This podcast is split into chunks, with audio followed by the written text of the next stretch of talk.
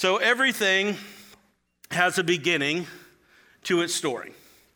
I'll say that a little bit different way. Every story has a beginning. Your story has a beginning, doesn't it? And unless you are God, you had a beginning, right? Jeremiah 1 5 tells us, it reminds us that God knew us before he formed us in our mother's womb. So, did your story begin the day you were born? No. Your story happened, or your beginning happened a long time prior to you ever being born. God knew you, He had plans for you, your days were already numbered long before you were ever started. Everything created has a beginning. So, we're going to try a little game here as we uh, get started today. I'm going to read you an opening line. It could be from a book or a song, uh, it could be from a movie. You tell me, you can just shout it out. You tell me where this opening line came from, okay? So here's our first one. It was the best of times, it was the worst of times. The Tale of Two Cities by Charles Dickens, okay? Here's one a little bit more recent, not quite, but a little bit more recent. Uh, a long, long time ago, I still remember how that music used to make me smile. Anybody remember that one? American Pie by Don McLean. I'm sorry now that the American Pie is going through your head for the next half an hour, but uh, how about this one? I owe everything to George Bailey. Help him, dear Father. You know that one? It's a wonderful life, right? And probably the most famous of all, in the beginning, God. Yeah, it's our Bible. It's, it's Genesis. It's the beginning of our story. A good beginning is memorable. A good beginning sets the stage for everything that follows it. A good beginning is worthy to be studied because it shows us not only where we came from, but a really good beginning clearly tells us where we need to go. So we're going to play another real quick game here. I'm going to show you, or the team upstairs is going to show you, two pictures on the screen. They'll come up here behind me. And you have to guess what these two things have in common with one another.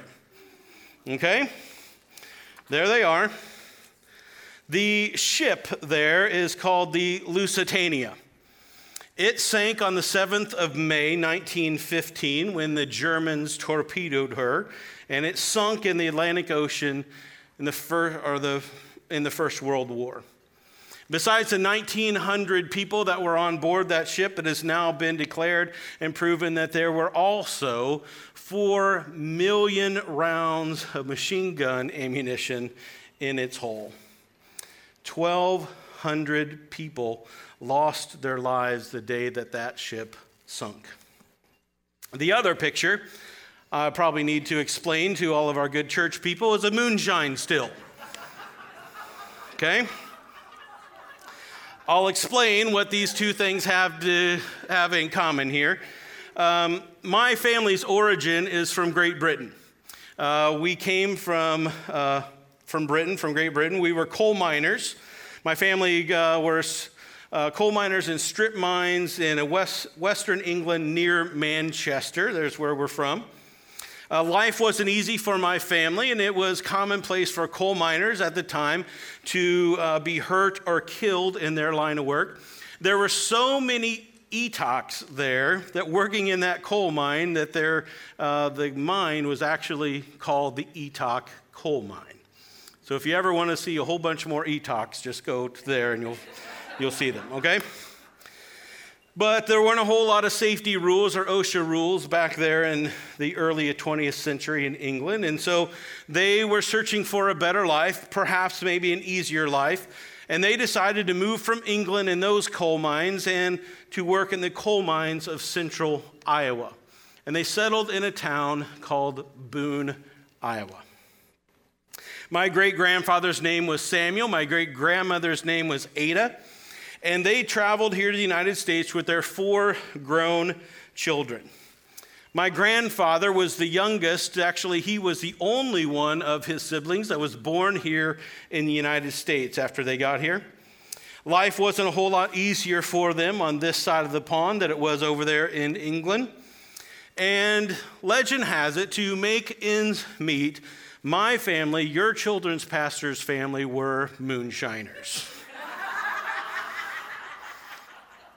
So, it was a long time ago, all right? Uh, this was a, even before prohibition, it was not illegal to make moonshine, it was illegal to sell moonshine. But no worries, because the, the story is that my family supplied moonshine to the entire county around Boone. and the mayor bought moonshine from my family, the business owners bought moonshine from my family, and the police force bought moonshine from my family. The only people that weren't keen on this whole uh, business transaction were the federal agents. And so the details are kind of sketchy here, but the story is that my great grandfather heard that the feds were on him and that they were going to come to get him, to arrest him. So, literally, in the middle of the night, he packs up my great grandmother, Ada, my grandfather, who is now only three years old, and they head to New York with the plan that they were going to go to England to let the heat die down a little bit, which, in my opinion, is kind of a strange thing to do because now England is right in the middle of World War I. Seems like a strange place to hide out, but they were going back home. When they were in New York, they sent a telegram back to the rest of my grandfather's uh, siblings and asked if any of them wanted to make the trip back to England with them. A telegram came back from my great aunt Annie, and she responded that yes, she would move back to England with the family. But they had to wait for her arrival in New York. And so they canceled their tickets on the original ship and booked on the next ship. My grandfather told me the story that even though he was three years old, he remembers his ship needing to divert course. And they actually had to land in Norway and hide out in Norway for a few months until it was safe for them to travel back down to England because the Germans were sinking all of the passenger ships. You can probably see where this story is going. That original ship that they had tickets to or on was the Lusitania. And if it weren't for that little yellow Western Union telegram that came in the nick of the time, my grandfather and his family would have a grave on the bottom of the Atlantic Ocean. And I would never existed. This is my story. This is part of my story, even though it happened 55 years before I was born. But without that story, my story would have never begun, right? If it weren't for that simple telegram, my story, the, the churches that I've had the privilege of leading, the kids that I've had the, uh, the opportunity I've had to lead these children, my incredible wife, this marriage, my two amazing sons, their children, and their children, and their children, and their children would never exist. See, my story didn't start 50 years ago when I was born. My story has had many beginnings along the way. Only one of those stories, only one of those beginnings was told by poor moonshiners in central Iowa. And likewise, PFN, our story didn't start 95 years ago when a small group, about five people, gathered over on 3rd Street here in Pekin after a tent revival. Our story is an amazing story. Our story needs to be retold. Our story is a beautiful story of this local church being started, but it is not our beginning. Our beginning is contained in the pages of this book. And if you were to ask me, how old is your church? The easy answer would be, well, our church is about 95 years old. But the correct answer is, our church is about 2,000 years old. the beginning of which is told in this book. Pekin First Church of the Nazarene, our entire network of churches, started when an uneducated and uh, uh, kind of everyday guy named Peter might have stood up on a street corner and said, Hey, that guy that you just crucified, his name was Jesus. And guess what? He's not dead. In fact, death could not contain him. He is truly your Messiah. That's our start. Our start happened when the Holy, when the Holy Spirit descended upon uh, the heads of a bunch of frightened yet faithful and determined followers of Christ.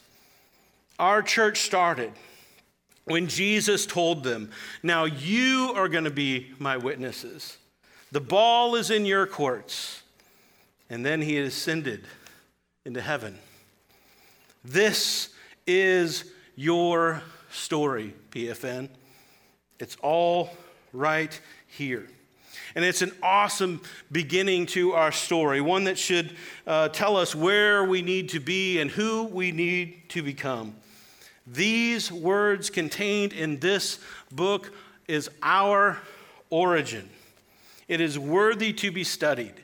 This story, our story, this is our guide. This is our birth. This is the genesis of PFN. It's right here. And if you want to read the story of the start of our church, you look into the pages of the book of Acts. It's all right there. And so, over the next few weeks and months, our staff pastors have the opportunity to guide you through this amazing historical book. And believe me, there's going to be some wild rides at times.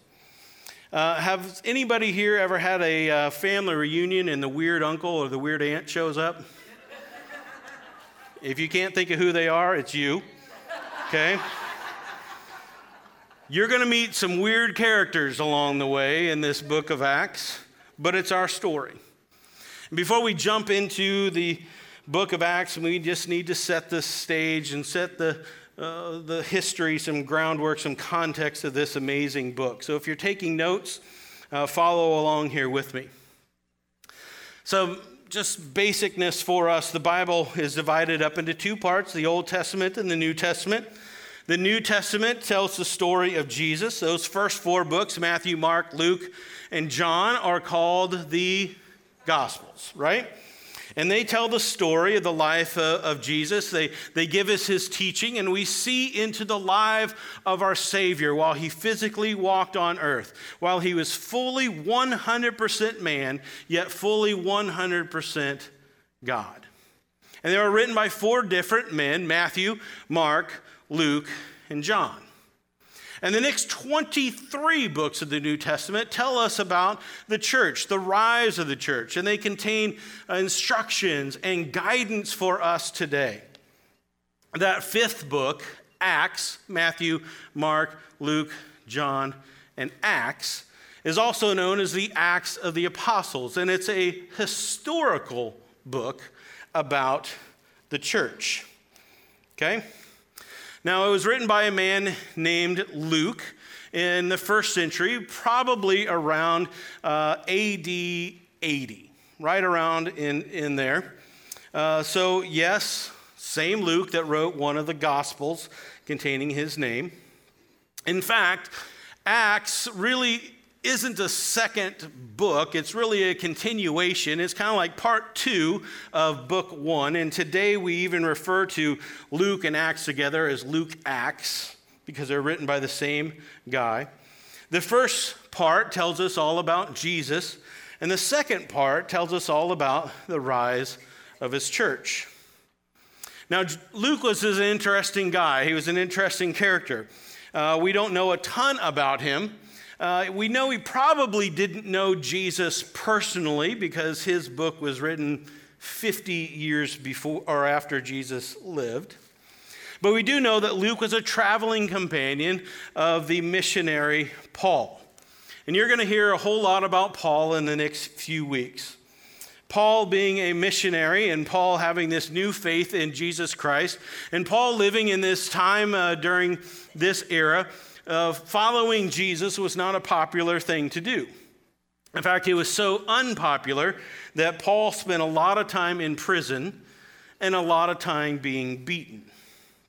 So, having a man named Luke around would have been a great convenience to Paul because Luke was a physician, he was a doctor. And I believe Luke probably had a lot of practice mending up Paul's wounds along the way, and probably his own wounds. Luke wrote this uh, book for a guy named Theophilus. And so let's just get into Acts and let's start reading what Luke writes to us a long time ago, but he meant it for us. All right, this is what he writes in Acts chapter 1, verse 1. It says, In my former book, Theophilus, I wrote about all that Jesus began to do and teach until the day that he was taken up into heaven, after giving instructions through the Holy Spirit to the apostles he had chosen. So let's just pause there for a little bit this morning. Uh, there's a debate on who this guy Theophilus was. Who was Luke writing to? Uh, he was probably some guy that commissioned Luke uh, to write out the account of Jesus and, and give us an idea and some background into the Christian movement. And so some people think that uh, Theophilus was a Roman official, probably somebody high up in government. Others think that Theophilus might have been a Jewish priest. He might have been a member of one of the religious groups, the Sanhedrin at the time. We're not really sure. There's a growing number of scholars that think that Theophilus may have actually been the missionary Paul's lawyer, and that he commissioned uh, uh, one of Paul's traveling companions, meaning Luke, to write the story of Jesus, to give us the history of Jesus and the Christian movement so he could use it for Paul's defense. Interesting theory. But the fact is, we don't know exactly who he is. But whoever Theophilus was, Luke wrote his book to tell us the story of Jesus and then the birth of the church. He wanted people to know that Jesus was, in fact, the Messiah, that Jesus is the Savior that they had been waiting for. And the book of Acts that we're going to study contains over 20 different sermons by the early church leaders. And so it was paramount to Luke that his readers knew who Jesus was and the saving power of Jesus Christ. Luke wanted people not to mistake Jesus for just some other religion or just some other false prophet that seemed to pop up from time to time. Luke was preparing them and preparing us to see that the ministry of Jesus was still alive. To see that the ministry of Jesus, what he was doing when he was alive, is now supposed to be done through the church. And so, therefore, Luke was not just writing to Theophilus or people way back then. I think he was writing to us. And so, if we reword that very first uh, uh, verse, it might say something like this in my former book, PFN, I wrote about all that Jesus began to do and teach until the day he was taken up into heaven. And after giving instructions to the Holy Spirit to you, who he had chosen. To you. So pay attention. Jesus began this ministry, but he's expecting you to finish it. And so, this is what you need to do, and this is what you need to teach. So, Luke is reminding us today, almost 2,000 years later, uh, about the ministry of Jesus, and it was all about his doing and his teaching. In other words, do what Jesus did, teach what Jesus taught. Jesus left us, PFN, with a ministry. The start of our church should all should be about our words and our deeds. One commentary I read uh, put it this way Jesus' deeds illustrated his words, but his words explained his deeds. In the ministry of Jesus, you're going to find him performing many miraculous and merciful deeds, but you're also going to find Jesus teaching with a, a great authority. Jesus' words always matched his deeds. In other words, he walked the walk and he talked the talk. And Jesus was the most authentic man to ever walk the face of the earth. And as we go through this book of Acts, you're going to find the church also performing many miraculous deeds and doing things like caring for the poor, but you're also going to find them tirelessly preaching the good news of Christ, teaching and doing, words and deeds. They have to go together, they must go together. In our wor- world today, there's a whole lot of things that don't go together. I don't know if you're aware of this, but right now there's a new trend where people are telling you that you need to put yellow mustard on watermelon. Have you seen that one yet? I'm just going to save you time. Don't. You don't need to experience it. You don't need to do it. They don't belong with one another. Uh, in research for the sermon, we tried it and it's nasty. Okay? Some things just don't go together. For instance, right now in East Peoria, there is a restaurant that has both a Long John Silver's and an A&W root beer under the same roof. I know they're owned by the same company, but they do not belong together. right? There's other things that don't belong together, and I hate to even mention it because just by mentioning it, I know somebody here is going to go home and try this, but orange juice and toothpaste do not go together. They don't. Some other things. This hasn't been invented yet. Probably somebody will come up with it, but I don't think a Planet Fitness pizza buffet goes together. How about you? Right? Uh, of the chief among the things for me that do not go together is pizza and pineapple. Can I get an amen out there? And some of you are just started to hate me right now. So I saw this picture on the internet the other day. These things don't go together. Weapons and puppies. Now, before you want to crucify me, this is an actual store. Uh, it's not really a store, it's an art gallery in Israel. I guess the owner did this for just the shock value of it, but some things don't go together, right? There's things in our life that have to go together and Jesus' teachings and his doings, his words and our deeds, and therefore our teaching and our doing, our words and our deeds have to align. And Luke is telling us this is what Jesus did, and this is what he taught, and I believe he is still telling us the exact same thing today. He's telling us what we need to do. And so we have to ask ourselves, church, we have to ask ourselves, PFN, are we doing it? Are we doing what Jesus did? Are we teaching what Jesus taught? Are we continuing on the ministry of Christ? Or have we become too concerned with things that are not heaven or hell issues? Have we gotten ourselves derailed from what Jesus taught? Have we ignored his example? I want you to see what Luke says next. On one occasion, while he was eating with them, he gave them this command Do not leave Jerusalem, but wait for the gift my father promised, which you have heard me speak about. For John baptized with water, but in a few days you will be baptized with the Holy Spirit. So Jesus was giving them their orders.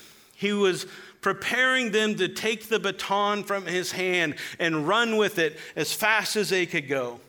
Jesus expected these men and these women to go out and to do and to teach.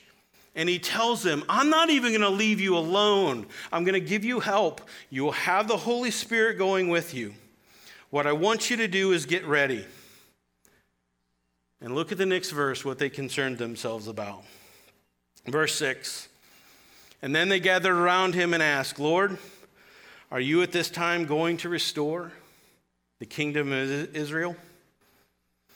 I think, or when I read the, the Gospels and I read the story of Jesus, and when I read Acts here, I think there's times when Jesus just wants to go like this. Ugh. you don't get it, guys. You don't get it. He's saying, Listen to me. He says this very next verse, verse 7. It is not for you to know the times and the dates the Father has set by his own authority. So Jesus is telling the followers 2,000 years ago, but I believe he's telling us today I don't need you to be concerned with dates. The dates don't matter. What matters is that my people are ready for that date, whenever it may come. And until they are all ready, you all have a job to do. Jesus is telling them the kingdom of God is now, not some future event. It's happening to them right then, and it's happening to us right now. And so, PFN, this is our start. This is where we began. And so we don't need to be concerned about dates or signs or even circumstances. What we should be concerned about is whether or not we are doing what Jesus did and we're teaching what Jesus taught. This is what we do at PFN. Why do we study the pages in this book of Acts? Why are we going to devote months and, and weeks to studying this together as a church? Couldn't we, just couldn't we take it easy for a little bit? I mean, we don't have a senior pastor here for a while, but couldn't we just take it easy? Let me tell you, as a pastor who has had the privilege of leading uh, different churches, I guarantee you that whoever comes to stand behind this pulpit on a regular basis, would much rather come to a church and continue with the momentum that has already started within these walls than to start over. Our new pastor needs to come to PFN seeing that committed Christians are teaching and doing what Jesus taught and did. They should start on day one, working together with us as we are committed to word and deed. There should not be one ministry with an opening in this church. Look at verse 8. And so Jesus tells them, But you will receive power when the Holy Spirit comes on you, and you will be my witnesses in Jerusalem and in all of Judea and Samaria and to the ends of the earth. And so, PFN, folks, we may not have a pastor here right now, but that does not mean that we don't have a job to do. And it certainly doesn't mean that we don't have the Holy Spirit guiding us today. So, where are we going to go? And what are we going to do? Jesus tells us that we need to go to Jerusalem. Wouldn't it be nice if all of us could go there? But he's not talking about there, he's talking about here. He's talking about Pekin and Tremont and East Peoria and Washington and Peoria. This is our territory. This is where we have been placed. It is not by accident that this church exists on the corner of Veterans and Broadway in Pekin, Illinois. We have people to take care of. We have people to teach. We have people to minister to, and they live right here. This is our missionary field. It's here. This is our Jerusalem. But Jesus doesn't stop there. He also tells us that we need to go to Judea. Where is Judea? It's not just our surrounding area, but it, meaning back then it was their, their state, their country, the, all around them. So, what would happen, PFN, if during this time you and I together, we would devote ourselves to praying for our state and our country? Not against a certain party or praying against a certain platform, but praying for our officials to be personally blessed, Let me explain that. Carol and I, once when we were attending uh, Peoria First, before I became a pastor, we had had a, a favorite pastor, our worship pastor, leave the church. And uh, Pastor Steve was one of my best friends. He was uh, my mentor. He discipled me as a young Christian. And we hated to see Pastor Steve and his family go. Now, there was a lady that came to replace him, and she was nice, but she wasn't Steve. We missed Steve. And so Carol and I thought, well, if Steve wasn't going to be there, then maybe we wouldn't be there. And so we tried other places. And we complained about Steve's replacement. We didn't like her. She wasn't good enough. She didn't lead right. She didn't sing right. Blah, blah, blah, blah, blah, blah, blah, right? And then we had a conversation with Carol's mom.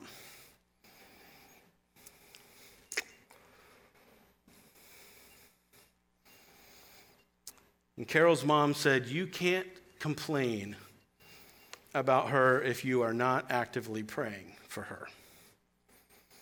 And so she asked us this question When was the last time that you prayed for her to be blessed?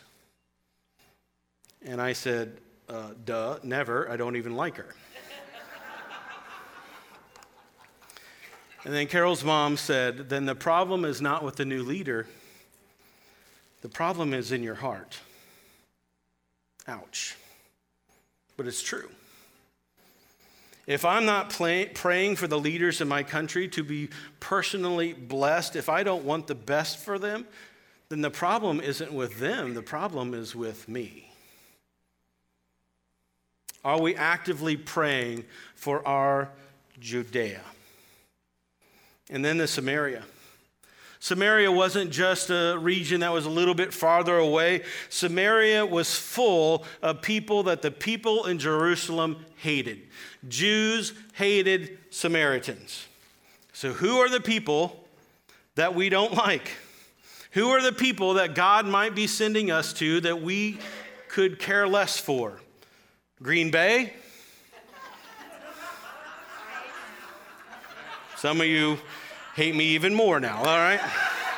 if pizza and, and pineapple weren't bad enough, then I just really stepped on your toes. I'm sorry. But seriously, who are the cultures that we don't get? Who are the Samaritans that we don't like? And could it be that God is so tired of calling us to go to them that God is literally bringing them to us? Listen, the church has found itself on the outside of influencing our culture for the first time in history.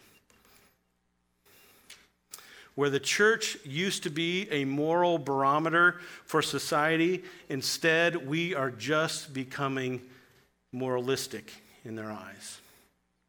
Where we were once known, or we are now known for what we are against, a whole lot more than what we're for. As we have become more aggressive with our words, we have also become more sensitive to the words of others.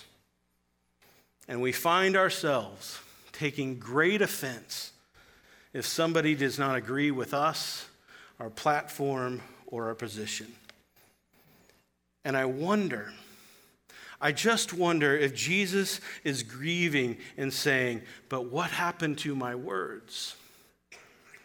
What happened to my deeds? What happened to love and compassion and care and grace? See, I think Jesus is bringing us back to the starting line, a restarting line. And today is a day where we get to start a journey together, where we get to discover our roots, where we get to find out once again what our beginning is, what our origin is, what the plan was for us all along, that we get to read and discover and study our Genesis, why PFN is here. Today is a day that we get to do what Jesus did and teach what Jesus taught. And so, if you get your communication cards out, there's some next steps I want to go through with you as we close today. What might the Holy Spirit be pushing you towards today? What might the Holy Spirit be speaking to you through that wonderful uh, verse, Acts 1 8? So, if you follow along on the back of your communication card, maybe this are things that you would commit to. First of all, we're going to spend a lot of time in Acts together. Uh, it's, it's going to be a privilege for all of our staff pastors to come and to share with you as we lead you through Acts. So, number one, would you commit to reading Acts with us every single week? That means that you prepare in advance, that you read the scripture that we will be preaching about, uh, that you'll come with that already read before you come on a Sunday. The uh, scriptures are going to be listed in your bulletin, so you always know what's going to be preached about. Would you commit to reading through Acts with us? If so, would you just mark that down on your card? Or how about this? Would you commit to studying Acts? Not just reading it and coming prepared and you know what we're going to talk about, but committing to taking notes, committed to showing up every single week or watching with us online, whatever it may be. But you're going to study Scripture because Scripture is alive and it's active and it's speaking to you today. So you need to bring it internally. Would you study Acts with us? How about your Jerusalem? Your neighborhood, your town, your city, your workplace, your school, whatever it may be. What could you do locally here in Pekin or East Peoria or wherever you're, Tremont, wherever you may be? What could you do locally to better the life of somebody that lives out there? Not, not just in here, but somebody that lives out there. What could you do to better their life? Number four, would you commit to praying for our leaders? Genuinely pray that God would ordain success even through them. Isn't that what we want? Pray for them to be blessed by our Lord, even if we don't like them. And number five, would you seek to understand your Samaria? What I mean by that is, would you commit yourself to learning about a different culture, maybe somebody that you don't know, uh, don't understand? Somebody with a different point of view from you, maybe a different class of society than you that you're not familiar with, a race you're not familiar with, a people group that just frankly makes you nervous? What could we do during this time to learn about them and to find out the beginning of their story? And allow them to hear the beginning of our story. What could God do for us as we reach out to Samaria around us? I want a chance just to pray for you before Pastor Callie comes up. If you would just bow your heads and close your eyes this morning. Jesus, I thank you that over 2,000 years ago, you decided to do a new thing. You knew, Lord, your time physically walking on the earth was up. So you sent the Holy Spirit and you commissioned us to do what you do and to teach what you taught. And you told us, Lord, that our ministry is all about our words and our deeds. Lord, may the world around us see us for who you are your love and your compassion and your grace. Lord, help us as we reach out to our Jerusalem, our Judea, and our Samaria. Lord, frankly, if we're honest, there's people there that we don't like. There's people that we don't understand. There's people there that we certainly don't agree with. But what could you do with us as we seek them? Lord, I, I believe that just like you did a new thing 2,000 years ago, that you are on the verge of doing a new thing within our midst. Lord, you have somebody already picked out. It did not take you by surprise when our DS moved to Nazarene Bible College and when our pastor became the DS. Didn't surprise you. And I believe, Lord, in your sovereignty that you had already picked out who that leader is. And so, would you help our church board? Would you help our new DS to find that man or that woman that would greet us on a weekly basis and lead us into your presence? Would you lead us to them? And would you do a new thing through us?